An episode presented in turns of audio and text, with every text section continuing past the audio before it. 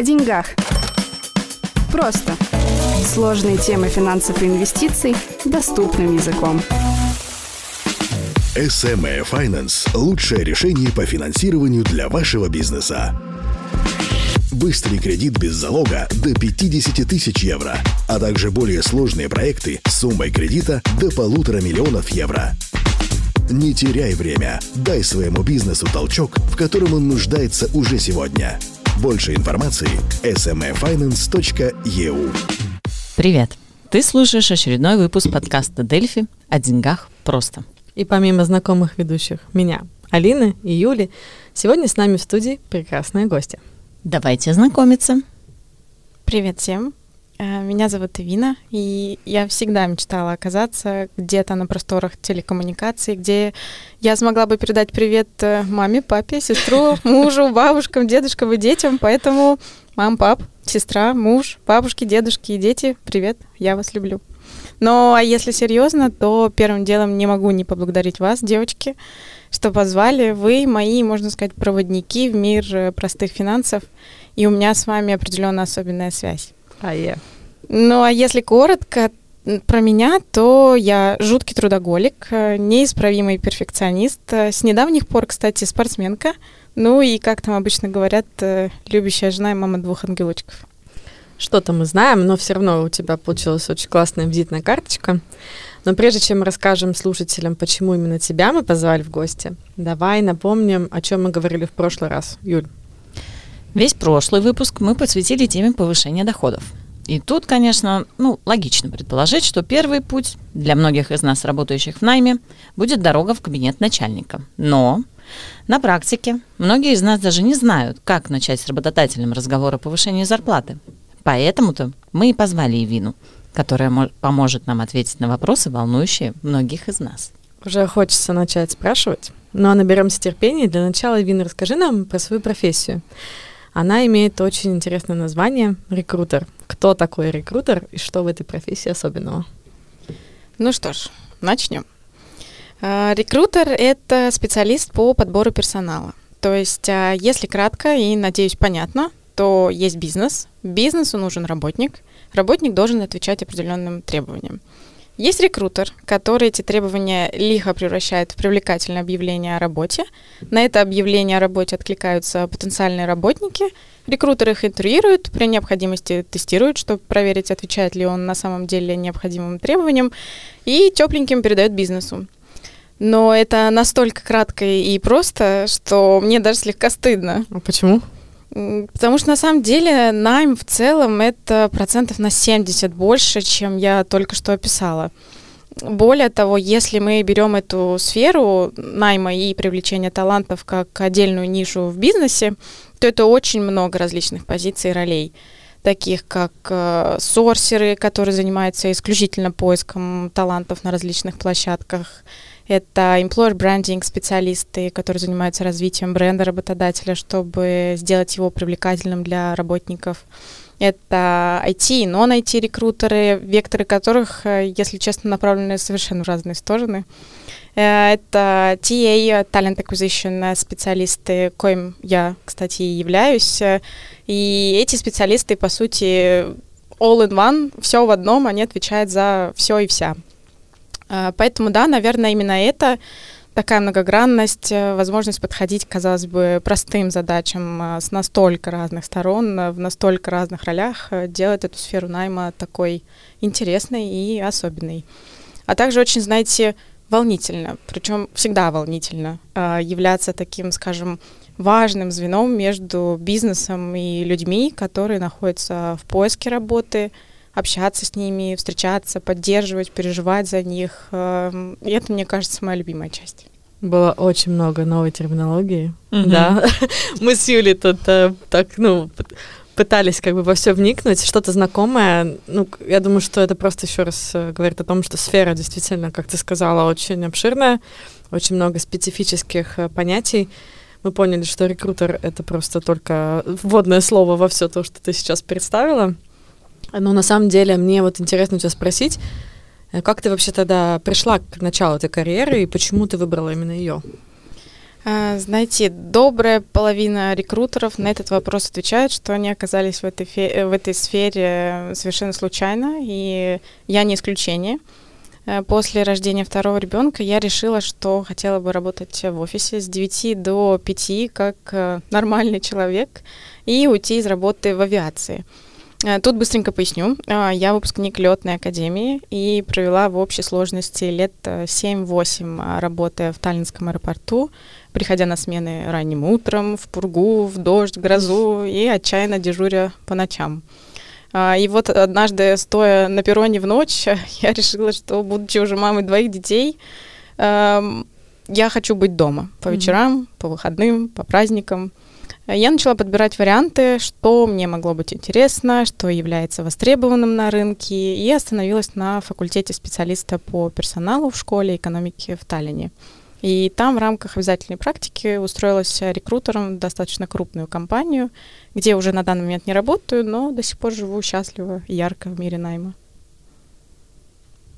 Очень интересно. С авиации в рекрутеры. Такой поворот карьеры на 360 градусов. Было страшно вот так поменять сферу деятельности? Честно? Mm-hmm. Нет, абсолютно не страшно, потому что я примерно представляла, что ждет меня в конце этого пути, почему я вообще это все затеяла и сколько времени мне может понадобиться для осуществления этого, так скажем, плана. И вообще у меня есть некая жизненная философия, которой я следую уже долгое время. Если ты знаешь зачем, то любое как тебя не то чтобы не пугает, оно даже еще больше дразнит и тем самым двигает вперед. У меня есть один вопрос для тебя. А, что тебе помогло или какую подготовку делала с э, финансовой точки зрения для того, чтобы сделать этот карьерный поворот, если не секрет? За мой ответ меня сейчас порежут здесь на кусочки, но подготовка была примерно ноль. Окей. Но однако что справилась? Да, да, да. Тогда, может, э, давай спросим тебя, где ты сейчас работаешь и какие у тебя сама представила, сфера очень обширная. С какими вопросами ты разбираешься ежедневно? Нам очень интересно, слушателям, думаю, тоже. Да, а, это вопрос определенно со звездочкой, потому что, мне кажется, в нынешнее время, а, чем бы ты ни занимался, объяснить это другим так, чтобы было понятно с первого раза, а особенно ребенку, та еще задачка. Но я попробую. А, как я уже упомянула ранее, я TA-специалист, Здесь можно спрошу, расскажи еще раз про аббревиатуру TA в переводе. Чем вот TA ты уже один раз упомянула, давай, может, освежим память, что, чем, что за было за сокращение TA и чем занимается TA? Uh-huh. Uh, да, я TA-специалист, и TA расшифровывается как Talent Acquisition. Если вы меня сейчас спросите, как переводится Talent Acquisition, то и мне нужно время, чтобы загуглить, потому что это очень всегда сложно перевести что-то на родной язык, язык из э, э, индустрии найма, да и вообще из любой индустрии, поэтому пусть это будет э, специалист по привлечению талантов, Отлично потому звучит. что это acquisition, это как вовлечение, привлечение, то есть все, что с этим связано, это talent acquisition. Эм, и да, я Talent Acquisition специалист. Теперь многим понятна эта аббревиатура, хотя бы на 20% больше, чем до этого. В компании Talent Byte, э, которая занимается управлением IT-талантами. У нас есть э, клиенты, в основном это международные IT-компании, достаточно крупные, которые ценят быстрый, качественный найм по приемлемой цене.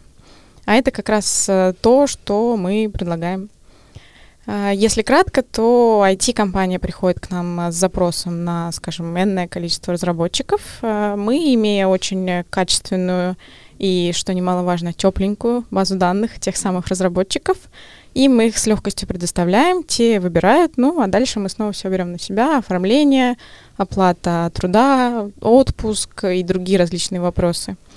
Ну, а я как talent acquisition специалист. Угу. Занимаюсь всем по чуть-чуть. Это, безусловно, в первую очередь э, поиск, оценивание, интурирование и найм кандидатов, а также выстраивание стратегии, улучшение качества и ведение статистики найма. Ну и, конечно же, немного брендинга и маркетинга.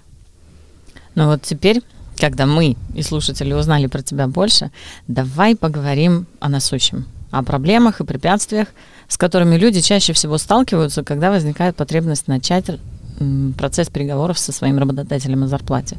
Как ты считаешь, что является такой главной ошибкой, таким аргументом, с которым они идут к начальнику, но в итоге это не приводит к хорошим результатам? Я хочу зарплату больше, потому что все подорожало, инфляция, кризис, у детей кружки, у собаки инфекции, у меня обострение хитрости, да и вообще я слышала, что у Маши из нашего отдела зарплата на 100 евро больше. Вот это пример провального подхода. Потому что, если честно, во-первых, всем очень все равно, что у вас там за повышенные расходы и какие у вас э, беды. А, во-вторых, причем здесь Маш? Ты mm. идешь просить повышения зарплаты, потому что ты год назад и ты сейчас это два разных человека. Ну, я надеюсь. Ты делаешь э, первое, второе, третье теперь на 15% эффективнее, ты показал себя в четвертом как инициативный работник, ты класс. И здесь, прошу заметить, мне кажется, я предвижу уже комментарии э, от наших, ваших слушателей, что не во всех индустриях, не во всех профессиях, не во всех компаниях можно быть э, сегодня чуточку лучше, чем вчера но я осмелюсь ответить на все эти комментарии кратко. Нет во всех. Очень категоричная у нас сегодня гости. Часто люди ждут манны небесной от начальства, и в итоге очень много тех, кто вообще просто много лет остаются на той же зарплате. Как им начать процесс переговоров? Первым делом переговорить с самим собой. Почему я много лет э, остаюсь на той же зарплате? Э, дело во мне, э, всем помаленьку повышают, а мне нет, э, или в работодателе, который просто хитро делает вид, что это абсолютно неважная часть ведения бизнеса, повышения зарплаты. И уже отталкиваясь от этого, развивать план переговоров. Если дело в тебе, примени практику саморефлексии, поговори с собой, как бы это ни звучало. Сколько ты в этой фирме проработал, чего достиг, какие у тебя отношения с коллективом, начальством, и далее на базе ответов на свои же вопросы построй план переговоров э, с начальством, очень уверенно аргументируя, почему ты таки достоин повышения зарплаты.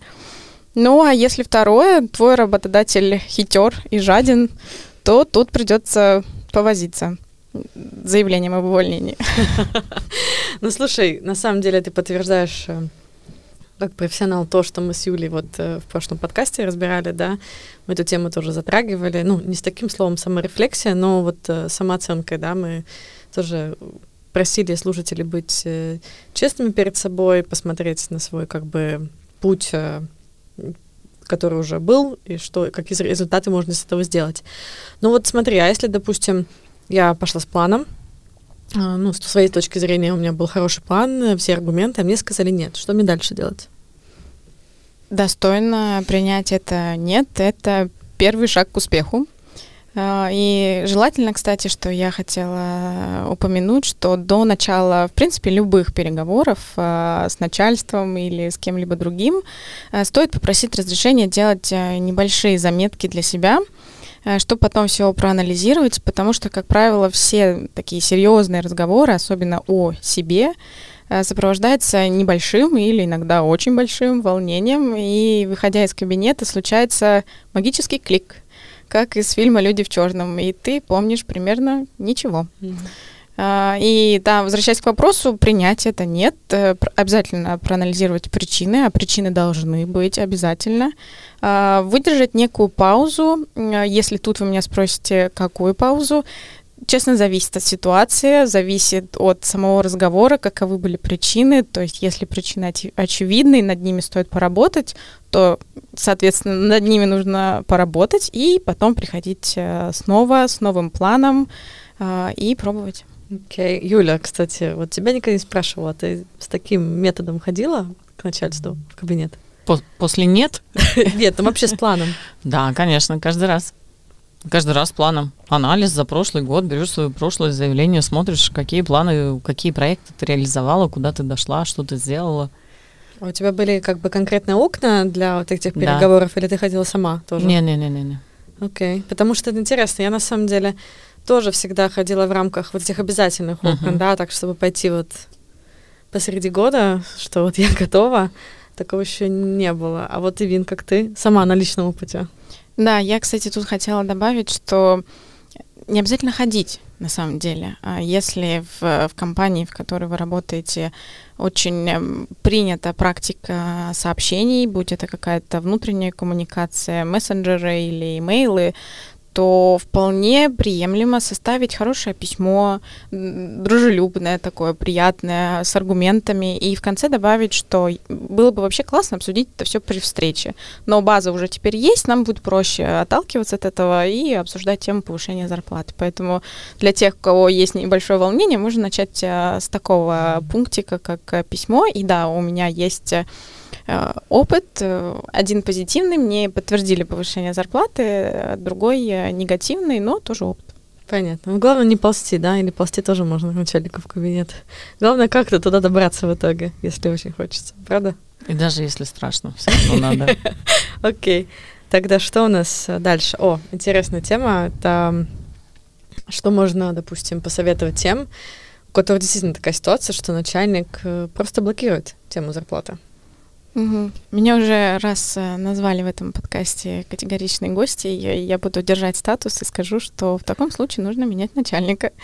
Если вы замечаете нотки, скажем, токсичного поведения у вашего начальника, а, по моему мнению, избегание темы заработной платы вполне подходит под категорию токсичности, то, скорее всего, будет так всегда. И я рассуждаю об этом не с точки зрения человека, который близок к HR-индустрии, э, управлением персонала и так далее, а, у которого есть в кругу знакомые mm-hmm. с таким опытом. То есть это действительно так. Люди не меняются.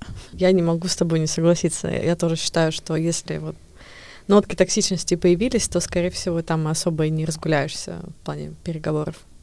Угу. Нужно готовить план Б. Давай еще поговорим на такую актуальную тему. Вот э, говорят, что, ну или нам пытаются прописать это в договорах, о том, что говорить о зарплате с коллегами запрещено. Это старые предубеждения. И тут же я сразу спрошу, а что делать? Ну, случайно узнала, что ты получаешь меньше, чем твоя коллега на той же должности. Как после этого вообще сохранить мотивацию? Куда эти знания? Как их забыть, развидеть? Угу. Что mm. делать? Ответ на вопрос уже прозвучал. Забыть. Но я начну с первого вопроса. Uh, да, если у вас uh, в договоре или в каких-либо других uh, документах, под которыми стоит ваша подпись, не написано, что разглашать заработную плату нельзя ни при каких обстоятельствах, то, думаю, ответ очевиден. Нельзя. Но если подойти к этому вопросу со значком этика, то мне кажется, внутри предприятий все еще не принято разговаривать о зарплате. Это является некой такой чувствительной э, темой, и никогда не знаешь, как э, отреагирует кто-то на это. У меня был опыт, э, мы с коллегами решили, что мы расскажем друг другу, какие у нас зарплаты. Мы сели, досчитали до трех и одновременно сказали друг другу, какие у нас зарплаты ни, ни хуже, ни лучше нам не стало. Ну, знаем, знаем. Ну и что дальше? Пошли дальше делать свою работу. А, и да, в таком а, случае, если это было как-то случайно, то есть вы не договаривались, что вы поделитесь друг другу зарплатами, и более того, даже если договаривались, у кого-то возникли какие-то неоднозначные чувства, то для себя помните, что при чем тут кто-то. Ну, кстати, вот у меня был опыт э, обратный я узнала, что коллега, которая делает столько же работы, сколько я, получает меньше. И мне от этого стало неприятно, потому что какой-то такой возник эффект, что я, в принципе, была довольна своей зарплатой, но мне стало вот жаль человека, что он не знает о том, что он получает меньше, а у нас, ну, работа была достаточно, в принципе, такая, ну, действительно забирала и энергию, и личное время, то есть и были часы там сверхурочные мы делали. И вот это вот как-то, да, я, я тоже хотелось развидеть или там забыть, потому как э, оказалось, что это с двух сторон тоже может работать, что тебе это может тоже быть дискомфортно, что ты знаешь, что человек столько же отдает сил, да, а ты с этой информацией ничего сделать не можешь, что он получает меньше. И были такие ситуации обратные, да, тоже узнали, что разница в зарплате есть, и знаю, что это тоже повлияло на мотивацию как бы коллеги, но с другой стороны потом получился такой хороший как бы опыт, что получила, ну, получили повышение, и там более-менее как-то они сбалансировали эту разницу. Но да, если уже один раз узнал, то с этим очень сложно, мне кажется, потом работать дальше. Но у меня есть еще очень важный вопрос, ну, для меня самой, конечно, но очень важный. У меня сегодня был в день записи подкаста, у меня сегодня был последний рабочий день в найме, я ухожу в декрет. И вот э, часто тоже обсуждаем, вот э, когда женщина возвращается с декрета, ну, допустим, там полтора-два года я отсутствовала, могу ли я рассчитывать на повышение зарплаты? Первым делом, Алина, хочу тебя поздравить. А, я, как мама двух ангелочков, э, знаю, что это время сложное, но очень классное. Поэтому по возможности посвящаю его только себе. И как инвестор инвестируй только в себя, а потом уже разберешься, у тебя просто не будет выбора. Спасибо. А, и в этом плане не беспокойся. По эстонскому законодательству я даже проверила. Угу. Если за время твоего отсутствия в компании было какое-то массовое, плановое, какое угодно повышение зарплат, то твоя поднимается соответственно. То есть, когда ты вернешься, тебе скажут э, так-то, так-то, теперь ваша зарплата угу. такая-то.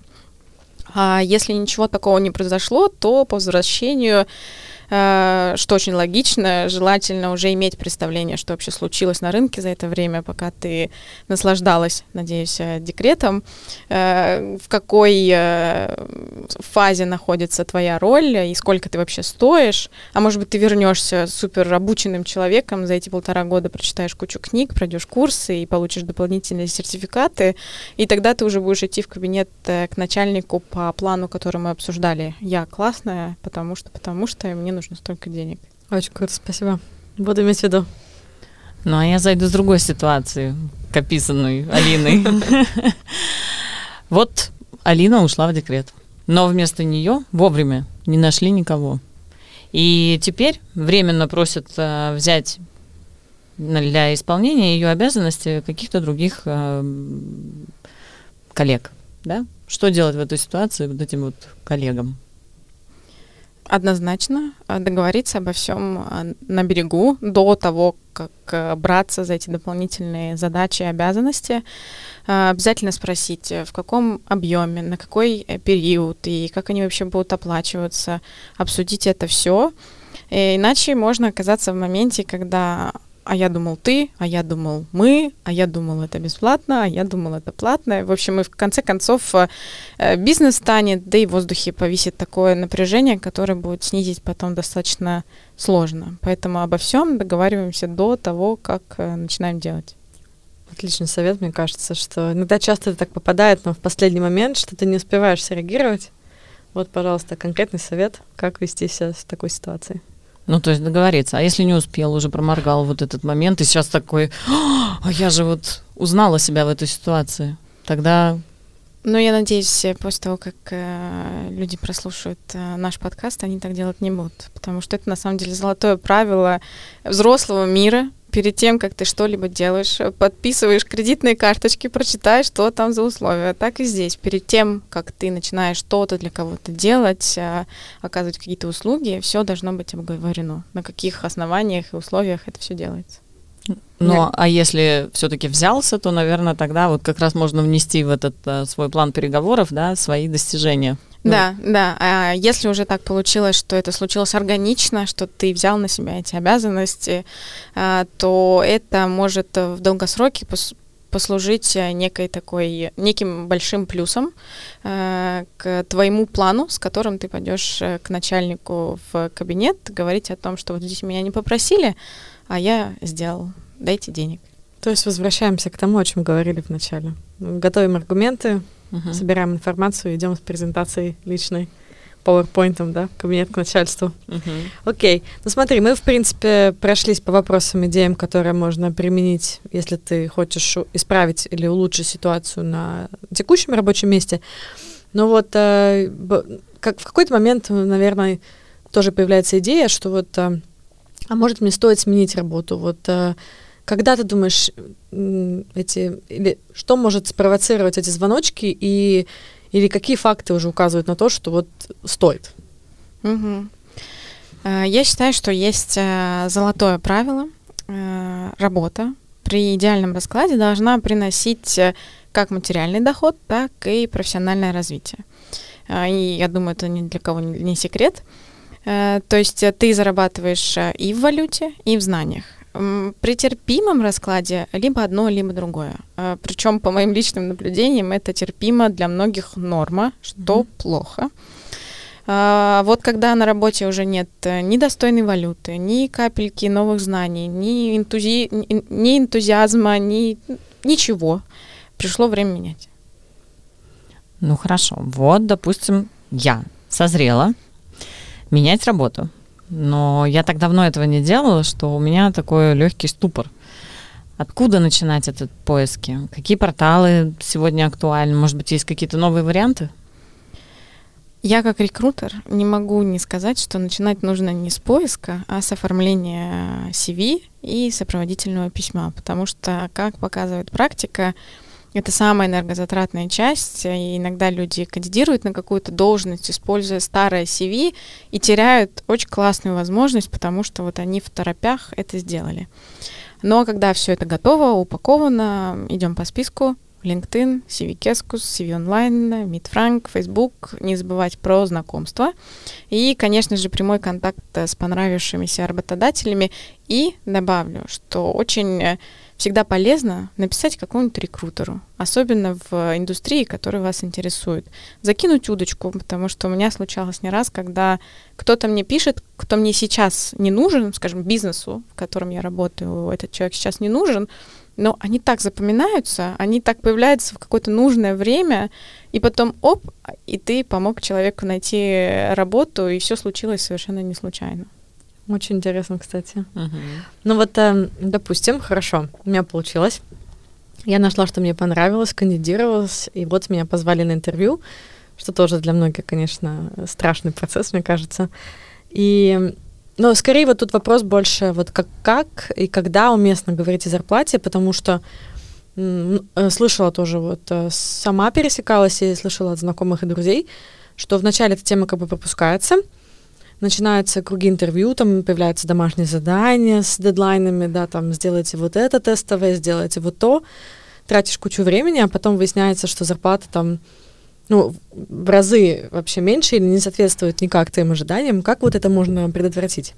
Угу. Ну, это прям очень плохо, это прям большой провал, когда человека не побоюсь этого слова, протаскивают э, по всем, по всем путям, которые только возможны, и в конце выясняется, что э, никто не сходится по зарплате. То есть это очень плохо. И поверьте мне, опытный рекрутер спросит об этом уже при первой же встрече, если не в сообщениях. А, я именно тот рекрутер, который иногда сообщение отправит, потому что я знаю, насколько ценно время с обоих сторон, и лучше обговорить все э, сразу. А если попался вам неопытный рекрутер, то на своем примере покажите ему, что это очень важно обсудить вот здесь и сейчас, и постарайтесь избегать таких формулировок, как э, «я хочу», «я согласен только на», «дайте мне», и вообще любые такие подобные выражения – Опять же, подчеркните свою классность, поделитесь э, диапазоном э, желаемой зарплаты, а не единичной цифрой, потому что тогда есть шанс закончить именно этой цифрой. Угу. А, а вообще мой э, мастер, мой учитель, единственная в своем роде Юлия Елкин, научила меня как рекрутера спрашивать о желаемой зарплатной, спрашивать о желаемой заработной плате у кандидатов так. А, самая минимальная зарплата, на которую вы согласитесь в самую последнюю очередь, э, средняя, которая вполне вам подходит, и самая максимальная, которая вас подбросит в стратосферу от мотивации и счастья. И такому принципу можете следовать и вы, делясь своими ожиданиями по зарплате с рекрутером. Это очень удобно, и я бы даже сказала, интересно, опять же, э, к теме саморефлексии сесть и подумать, даже если вы не ищете сейчас работу, что это за три цифры, какие они, и, и оценить, может быть, на базе этого свою нынешнюю зарплату. Находитесь ли вы в стратосфере, или вы несчастливы с цифрой, которая находится в, в самом низу. Мимика, которая сейчас прошлась у нас по лицам точно. Но на самом деле интересно, я так ни разу не подходила. Очень новая информация. Ну, в принципе, она очень... Мне вот полезна на самом деле я возьму ее с собой, это как мысль точно. Угу. У тебя как раз будет время подумать. У меня будет много времени подумать, да. Ивина, скажи, можно вообще спрашивать на интервью про детей, про планы касаемо их? Угу. Э, очень хороший вопрос. Э, если вопрос про детей оправдан и имеет причину быть заданным со стороны рекрутера, то есть вы кандидируете на роль, которая подразумевает разные смены, включая ночные, или вам придется ездить частые командировки, то вполне может быть этот вопрос, чтобы обсудить возможные трудности. Но очень важно отметить, что если вы, например, будучи мамой, получили отказ в работе, в котором сказано, что это потому, что вы мама, и работодатель считает, что вы не справитесь, можете считать, что вы уже заранее выиграли трудовой спор. Так нельзя. Да, вот интересно. Еще вот э, часто на интервью спрашивают, э, где ты себя видишь через пять лет. Зачем вот спрашивают и как правильно, и можно ли правильно ответить на этот вопрос? А, если честно, это уже такой достаточно непопулярный вопрос и где-то даже стыдный, потому что, ну, есть столько много разных вопросов, которые можно спросить, и уж последний вопрос, который мы, рекрутеры, спросим, это где вы видите себя через пять лет. Но если его все равно спросили, а, то это, скорее всего, для того, чтобы оценить э, ваши амбиции. Очень часто среди молодых специалистов э, ответом на данный вопрос э, является начальником вашей компании. Это забавно и очень мило, но я со своей стороны рекомендую быть очень точным в своих планах, если это возможно. То есть вас спросили, где вы видите себя через пять лет, и вы честно отвечаете, что у меня в планах пойти получать дополнительное образование mm-hmm. в таком-то, таком-то году, и я очень надеюсь, что вы не имеете ничего против того, что я буду два раза в неделю по вечерам ходить в школу. То есть э, заранее предупреждайте, предупреждайте работодателя о возможном отсутствии. А если у вас нет четкого плана, то так как говорите, что Классный вопрос. Очень часто над ним думаю. Ответа нет. Окей, понятно. Ну хорошо, давай. Вот прошла я конкурс, да, меня выбрали, берут на работу. А в предложении на зарплату почему-то указали сумму ниже ожидаемой. Я еще могу что-то сделать? Да, и вариантов очень много. А, первый, опять же, саморефлексия, поболтать с собой, а, насколько эта зарплата ниже ожидаемой, а, идете ли вы туда сразу зарабатывать и в валюте, и в знаниях, и в эмоциях, и во всем. Э. Или на начальных порах вы будете счастливы второму знанием а, и будете на таком энтузиазме еще там какое-то время, а уже потом и валюта подтянется.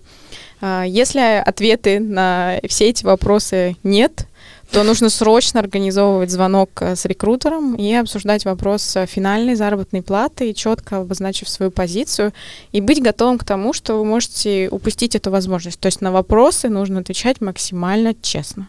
Окей. Угу. Okay.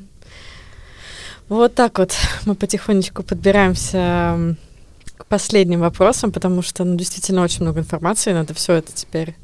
Там, сказали саморефлексия, да, Юль, запомнила? Юлю mm-hmm. интересует только заработок на рабочем месте, шучу. Хэштегом вот. к этим подкастам могут быть э, самокритичность, категоричность и саморефлексия. Точно, точно. Ну, наверное, такой последний вопрос. Э, можешь ли ты обозначить или привести в пример какие-то красные флаги, на которые, может быть, а, которые могут уже случиться на интервью или потом вот на рабочем месте, ты там первые две недели на рабочем месте, и у тебя уже сразу как-то вот э, обостряется ощущение, что что-то не, не, не так, вот как ты думал. Угу. На самом деле в первые недели может случиться что угодно, поэтому давайте возьмем э, менее рискантную часть, это интервью. И у меня, как у рекрутера, пунктик на персональный подход. Э, то есть я всегда очень тщательно готовлюсь к любым видам интервью, спустя уже года делаю заранее заметки о кандидате, задаю релевантные вопросы, обращаю внимание, когда у человека день рождения, и у меня раза три-четыре случалось, что у человека был день рождения вчера или завтра, и это так классно сказать, слушай, с днем рождения, такой счастливый сидит на обратной стороне экрана, и ты чувствуешь, что ты э, закрыл потребность базовую. Человек счастлив, ему уделили внимание. Я думала, ты хотела сказать, что ты смотришь на знаки зодиака и делаешь вывод, к тебе придет скорпион или... Окей. Есть, кстати, такая шутка, где-то было объявление о работе, в котором было указано, что мы ищем э, только людей со, со знаком э, скорпион. Он все, короче, вот так вот. Прикольно, на самом деле. Ну, Она... Это да, это, надеюсь, никто не нанимает людей, э, основываясь на знак зодиака, но обращать э, внимание на такие детали, даже если это знак зодиака, можно сказать, слушайте, а я тоже скорпион. Давай посмотрим, mm-hmm. сколько у нас общего. Я очень обожаю начинать разговоры с людьми не о погоде, как это обычно случается, потому что это очень просто и очень сухо и базово. Я всегда нахожу какой-то крючок, за который цепляюсь, и разговор идет совершенно по-другому потом. А, так вот, возвращаясь к теме про про красные флаги, э, назовем их так, да, которые обращают наше внимание на то, что может что-то пойти не так. И лично для меня, в общем, э, будь я кандидатом, э, самый красный и самый-самый флаг для меня это когда мне задают э, тонну общих э, нерелевантных э, вопросов, которые э, на которые можно ответить, просто пролистав мое CV. У меня сразу же возникает чувство, что я уже с самого начала ничего не значу, и это, мне кажется, абсолютно непрофессиональным и, и неуважительным подходом. Кстати, я с тобой согласна, мне понравилось, что ты сказала, на самом деле, ну, там, до моей шутки про шутки, про гороскоп, если бы вот так вот рекрутеры действительно вот так вот могли бы помочь человеку снять напряжение через вот такие простые дружественные вопросы, если бы все так делали, то я думаю, наше, наше интервью вот и людям было бы более такой полезный, приятный опыт. Сейчас до сих пор очень многие боятся, да, интервью, особенно если ты долго вот не менял компанию, у некоторых реально начинается приступ панической атаки, да, что надо куда-то идти. И вот если бы как можно больше таких информаций, ну, информации вращалась, что может быть и такое интервью, такое как бы классное, то я думаю, всем бы нам это помогло. Так что спасибо.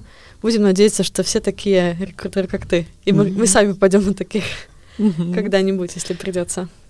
Да. Было сказано много категоричных слов, но в итоге на самом деле было очень позитивно, и я для себя много почерпнула. Спасибо тебе огромное за тонну полезной информации, советов, как быть что делать. Надеюсь, это было не только для меня полезно, но еще и для всех наших слушателей, которые, может быть, думают об этой теме или готовятся. Я тоже думаю, что тема очень важная, всегда актуальная. И сегодня были действительно практические советы, которые можно сразу же использовать, э, сразу применимые, очень-очень-очень интересно. И предлагаю, обычно мы делаем с Юлей в конце эпизода вывод, но здесь вывод сделать сложно, здесь было очень много всего, уже хочется еще раз э, послушать снова. Поэтому предлагаю тебе, Винда, дать нашим слушателям такое полезное напутствие. Я совсем недавно, прям вот на очень серьезном уровне, осознала, что жизнь одна. И рано или поздно мы все умрем, как бы это ни звучало. Позитивненько, да?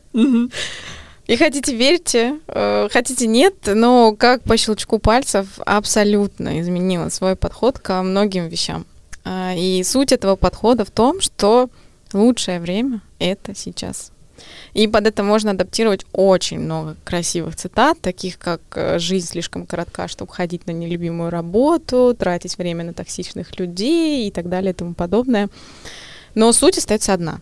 А, если вы считаете, что достойны более высокой заработной платы, идите и разговаривайте уже завтра — если очевидно, что ваша работа не приносит вам ни радости, ни достойной валюты, ни новых знаний, уходите. Еще вчера. Ну и, безусловно, помните, что вы должны быть не лучше кого-то, чтобы достичь чего-то. В первую и единственную очередь вы завтра должны быть лучше, чем вы сегодня. Тогда вы уже заранее выигрываете любую гонку. Вау, спасибо. Спасибо. Спасибо всем вообще, что были сегодня с нами. Я на самом деле прямо задумалась, есть о чем поразмышлять. Спасибо тебе, Ирина.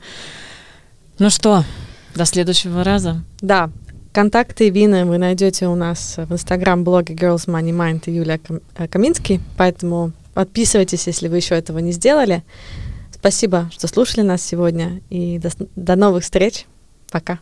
Пока. SME Finance – лучшее решение по финансированию для вашего бизнеса.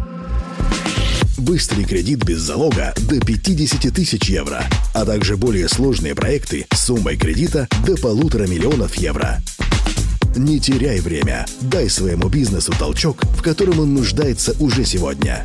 Больше информации – smafinance.eu О деньгах. Просто. Сложные темы финансов и инвестиций доступным языком.